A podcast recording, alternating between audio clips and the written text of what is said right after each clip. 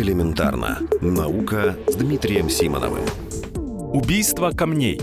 Древние люди использовали камни для изготовления своих инструментов, которые археологи часто находят при раскопках поселений. Но камни, правда совсем другие, находят и в погребениях наших далеких предков.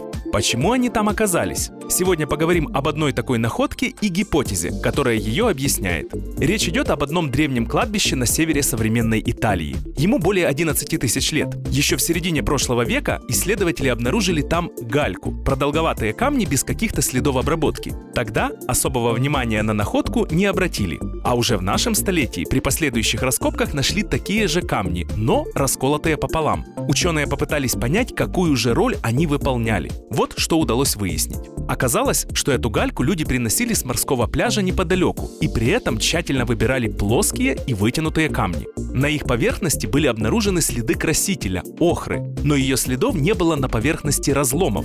Скорее всего, камни использовались для того, чтобы с их помощью наносить охру на тело умершего. Пользу этого говорит тот факт, что на концах гальки следы красителя есть, а посередине, где его держали рукой, нет. А потом камни ломали напополам. Самое интересное – зачем? Исследователи предполагают, что это пример ритуала, который называют «убийство вещей». Таким образом, они пытались лишить его той силы, которую предмет якобы получал при контакте с мертвым телом. Конечно же, пока что это лишь гипотеза, и считать ее доказанной слишком рано. Но стоит отметить, что к похожему ритуальному убийству вещей и сегодня прибегают некоторые племена охотников-собирателей. Элементарно. Наука. Ежедневно в эфире Вестей.